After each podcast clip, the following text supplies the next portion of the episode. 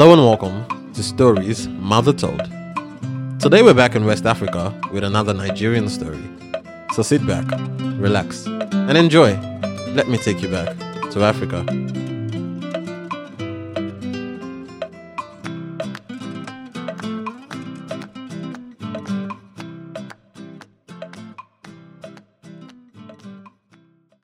Today's story is titled The Tortoise and the Magic Drum. Once upon a time, there lived a king who owned a magic drum. Some said his drum was the secret to the peace that filled his land, because whenever the king beat upon the drum, marvelous food and drinks appeared.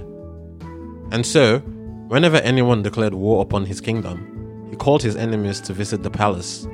Then he beat upon the drum, and right before his guests' astonished gaze, a feast of delicious meals appeared.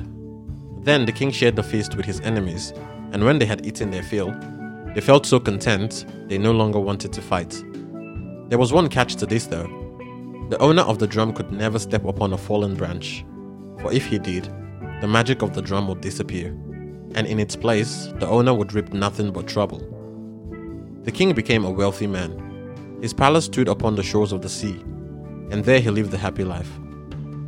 Often, he invited everyone in the land to attend a feast, for he was a very generous man. He included all the animals in these joyful parties too, for in those days, the people and the animals lived in peace.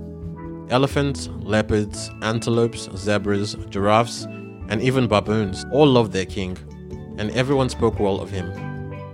As more and more attended the king's lavish parties, word spread around the country about the king's magical drum. Most were pleased, but some envied the king, and everyone knows envy can be poisonous.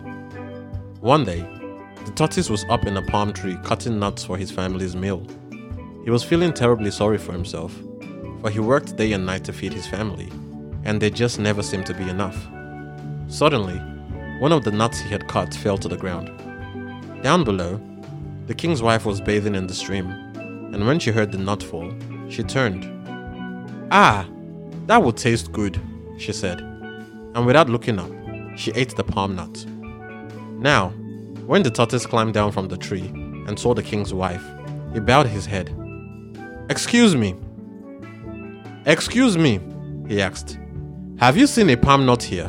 One of mine dropped to the ground." "Why, yes," she said. "I ate it. I did not know it belonged to you." Now the tortoise had long envied the king's drum, and this gave him an idea. "Dear lady," he said, "I climbed that tree to get food for my family. We are awfully poor, and I work hard, but now you have stolen our food. I'm afraid I must report you to the king as a thief." Theft was a serious crime, one of the worst. The king's wife quickly explained that she was married to the king, and if the tortoise wished to make a complaint, she would take him to the palace. She never meant to harm the tortoise, she said. And so, they walked together to the palace. And when the tortoise told the king what had happened, the king said, "We are sincerely sorry. Please, let me pay for your loss. What would you like? Coins, clothes, oil, beans." "What will I do with coins?" the tortoise asked. "And clothing is something no tortoise requires. I do not like oil or beans," he snapped. "You may have whatever you wish. Only name it," the king said. The tortoise pretended to think. All afternoon he wandered around the palace, looking at this, lifting that, tasting, touching and sniffing everything. And at long last, as the sun was setting, he looked at the king's drum. "There, I'll take that drum," he said. By now, the king was tired of the tortoise, so he gave him the drum. But he didn't tell the tortoise about what would happen if he walked over his stick on the road. Overjoyed, the tortoise hurried home with the drum. I'm rich, he cried, and his family was pleased to hear that they would never go hungry again. "Show us how it works," his children begged. The tortoise began to beat the drum, and a feast appeared before his family's eyes. They sat down to enjoy it, and for one long week, they did nothing but eat. The tortoise was so proud of his drum that he sent invitations to everyone in the forest to attend the feast. Before long, word spread of the tortoise's vast wealth, and the tortoise grew fat and lazy. He no longer worked. He simply ambled around the country bragging about his riches to anyone who would listen. One day, as he was trundling home, he happened to trip upon a stick, and though he did not know this at the time, the magic of his drum was instantly broken. He arrived home, tired and hungry. His children were begging for food.